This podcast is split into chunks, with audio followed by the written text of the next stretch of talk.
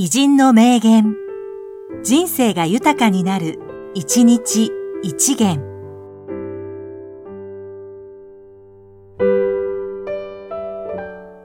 4月25日、尾崎豊、歌手。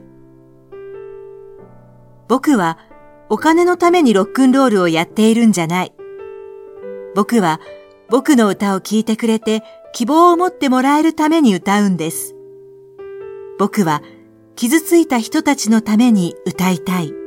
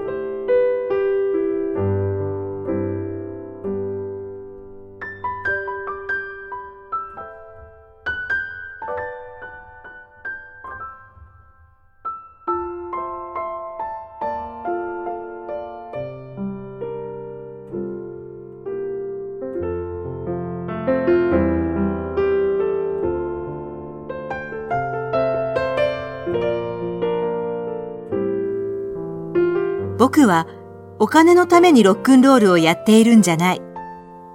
僕は僕の歌を聴いてくれて希望を持ってもらえるために歌うんです。僕は傷ついた人たちのために歌いたい。